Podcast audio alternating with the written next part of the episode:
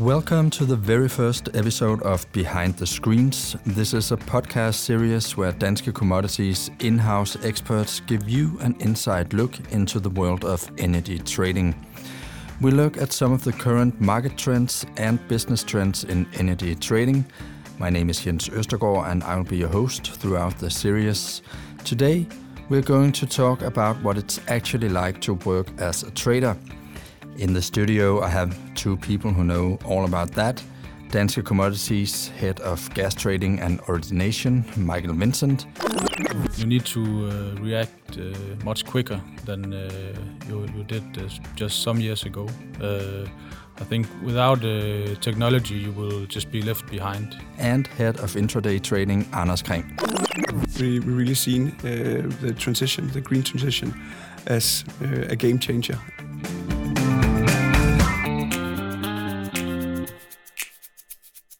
Welcome to both of you. Thank you. Thank you.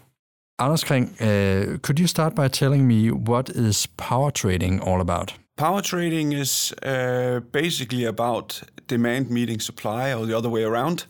Um, and that is uh, getting more and more complicated in a decentralized energy landscape. If we go some years back, we remember a world where we had a power plant outside all larger cities.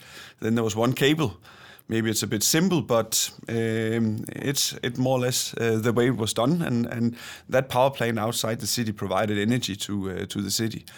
Um, when we trade power today, we need to look at a lot of things, and um, if it's the wind farms we are we are looking at, we need to to look at the weather. If if it's a consumption, maybe that's controlled by uh, weather forecasts uh, related to temperature. And then we have the sun with the clouds for the solar plants, and so on and so on and so on and so on. And all these things are also very dynamic, and what we say is is non-programmable. And in a power system where you also have the entire European market coupled area where there is uh, cables uh, connecting the different price areas. There can be co uh, congestions and there can be curtailments, and basically is changing all the time because the weather is changing all the time. And then we also need to to change the way we trade energy. What is it an intraday power trader does? We trade uh, 24 7 um, every day, uh, year round. So when you come in, the engine is uh, is running already, meaning that we have positions in the markets and we are trading. So then you have a handover from uh, from the trading team uh, that is going home. If you meet in in the morning, then uh, you also start to look at the solar ramp. So solar production are running in um, across European markets. So um, we need to consult our meteorologist and, and discuss what is the plan uh, for the day. Do we like the positions uh, we've already taken over from the, the, the night trading team, or do we have to uh, to to flip the position, simply take the opposite position? What kind of capacities um, capacities can be seen as options. So it's it's a capacity to actually flow power from one price zone to another price zone, and if we can um, do that uh, with a, a, positive spread, we have uh, made money. And if we can sell and buy the energy from from our positions, um, also with a positive spread, we have made money we do that all the time, and then hopefully during the day, uh, our wins will be uh, larger than our, our, losses. Michael Vincent, you head our gas trading and origination unit. How does gas trading differ from power trading? I think actually uh, a lot of the things are, are similar. We also work uh, 24 7 around the clock, having uh, traders in the office at all times a year. Um, also, we look very much at the supply demand picture, uh, consumption, uh, weather data, and our fundamental uh, models as well.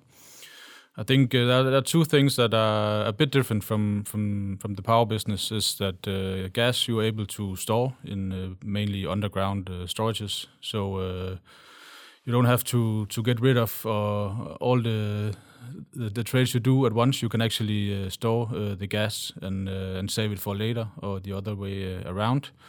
And then another thing is that uh, I believe that the gas market is is lagging a bit behind the power market in terms of development and regulation, at least in Europe, and also when it comes to to liberalization. there are still some areas in, in Europe where gas is a bit behind the power market.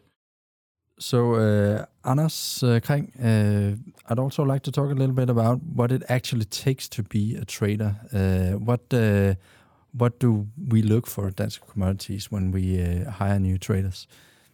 There's different profiles. Um, there is some profiles where you have a feeling that they will probably be a bit more aggressive and proactive in the market, and there are some other profiles where they will probably be a bit more analytical um, in uh, in the market, and they will probably think a bit more about uh, about what positions and what risks to uh, to take.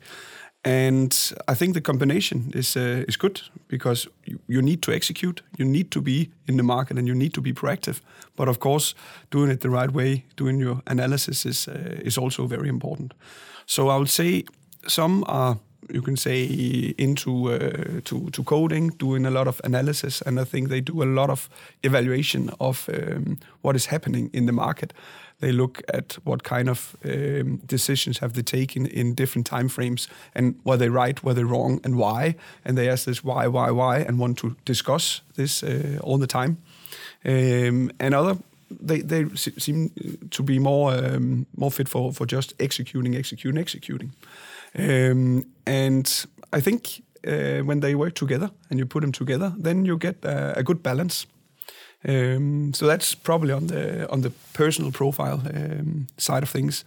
Then um, education.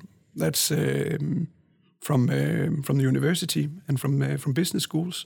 That's probably the main. Um, and that is, you can say, economical uh, students. And um, now we're also looking into uh, to uh, to taking um, yeah a broader picture on uh, on this, and we've hired um, a guy with an engineering background simply because we want to learn more about the the grid. Um, because the grid is, is changing all the time with all the renewables coming in. So, can we understand a bit more there? Um, and then we have seen um, also some some educations where it's it's probably a bit more uh, exotic, um, and and some of them also without education, maybe a, a poker player. Um, I don't know if, if if exotic is the right word, but but uh, it's a bit different, and uh, sometimes that that works as well.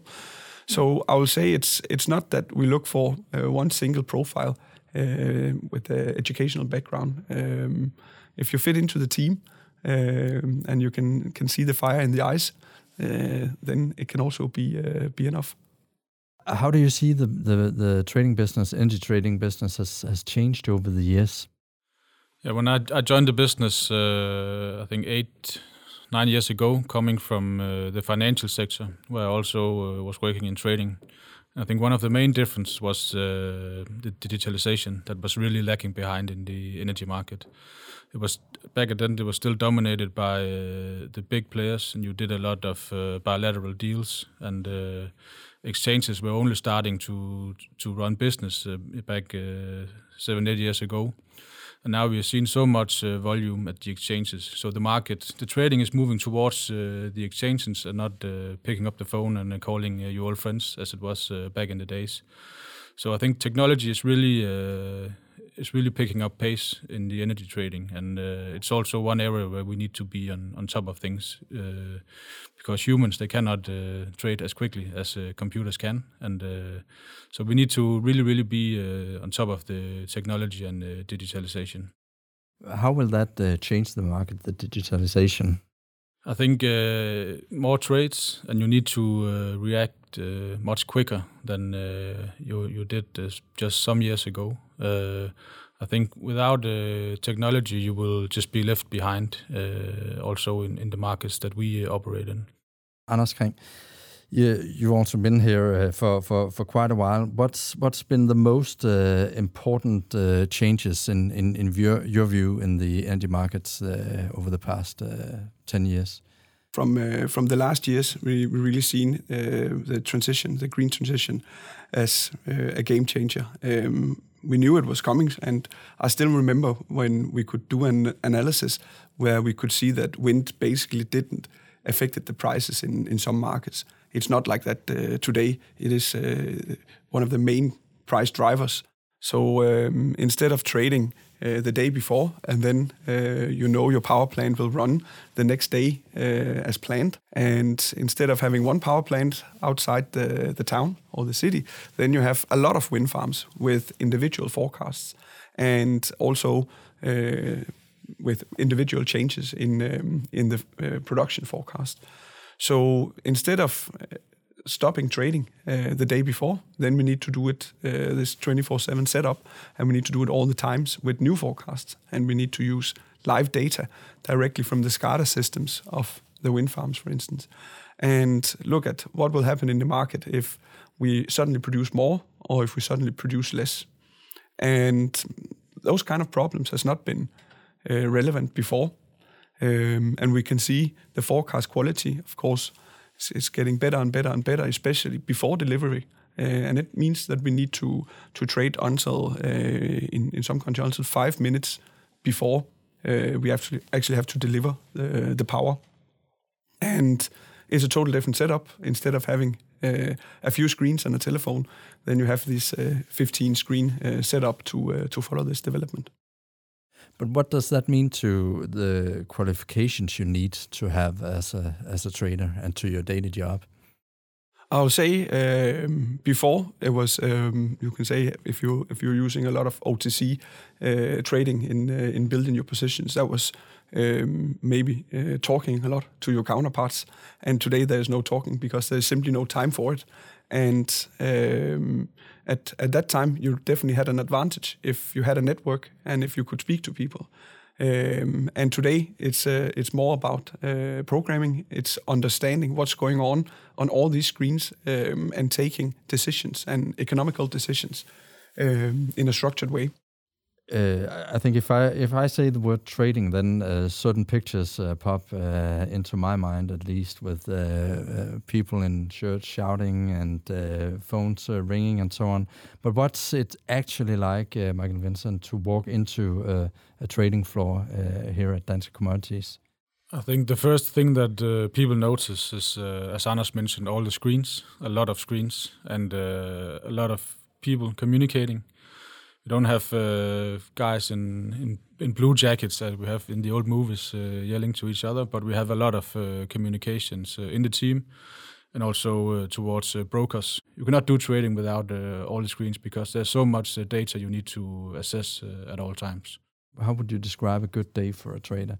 Of course, if you make some good deals and some money, but I think the the uncertainty you don't know in the morning what will happen, and I think these when something just happens in the market and uh, people get busy and uh, get excited, I think that's a, that's a good day for a trader when a lot of uh, unknown uh, things uh, happen. What would you say, uh, Anders, uh, to that?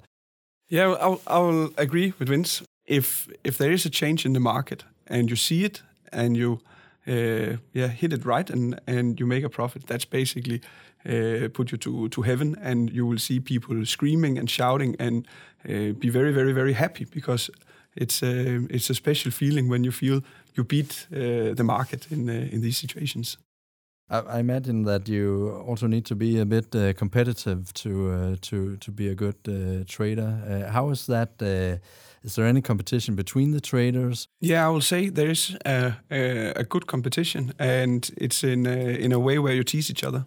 But because we are 24/7, you also uh, need to have some some team spirit, because you take over positions from uh, the trader uh, before you. So it's a it's a team sport. But I can assure you that uh, there is also uh, some teasing within within the team, and we have a very very open culture where we also um, basically put an email out if we don't agree on the price or we think a wrong decision has been been been taken to be open and communicate open how can we how can we do this better? And of course in these emails uh, there is also sometimes a, a bit of teasing. Um, but we also believe it's it's a better way. Uh, no trader should walk around with uh, with um, this without having the opportunity to to speak freely about the position no matter if it's a loss or uh, or a gain. What's the most uh, difficult thing about uh, being a trader I think the most difficult thing is that you are in a very dynamic business, and it's uh, it's a twenty four seven business. So it means that um, when the stock market they they close, then everybody can go home and maybe they don't think too much about what's going on. But when you go home, you still have uh, risk in the market. You have taken position and you have handed them over to uh, to the next trader.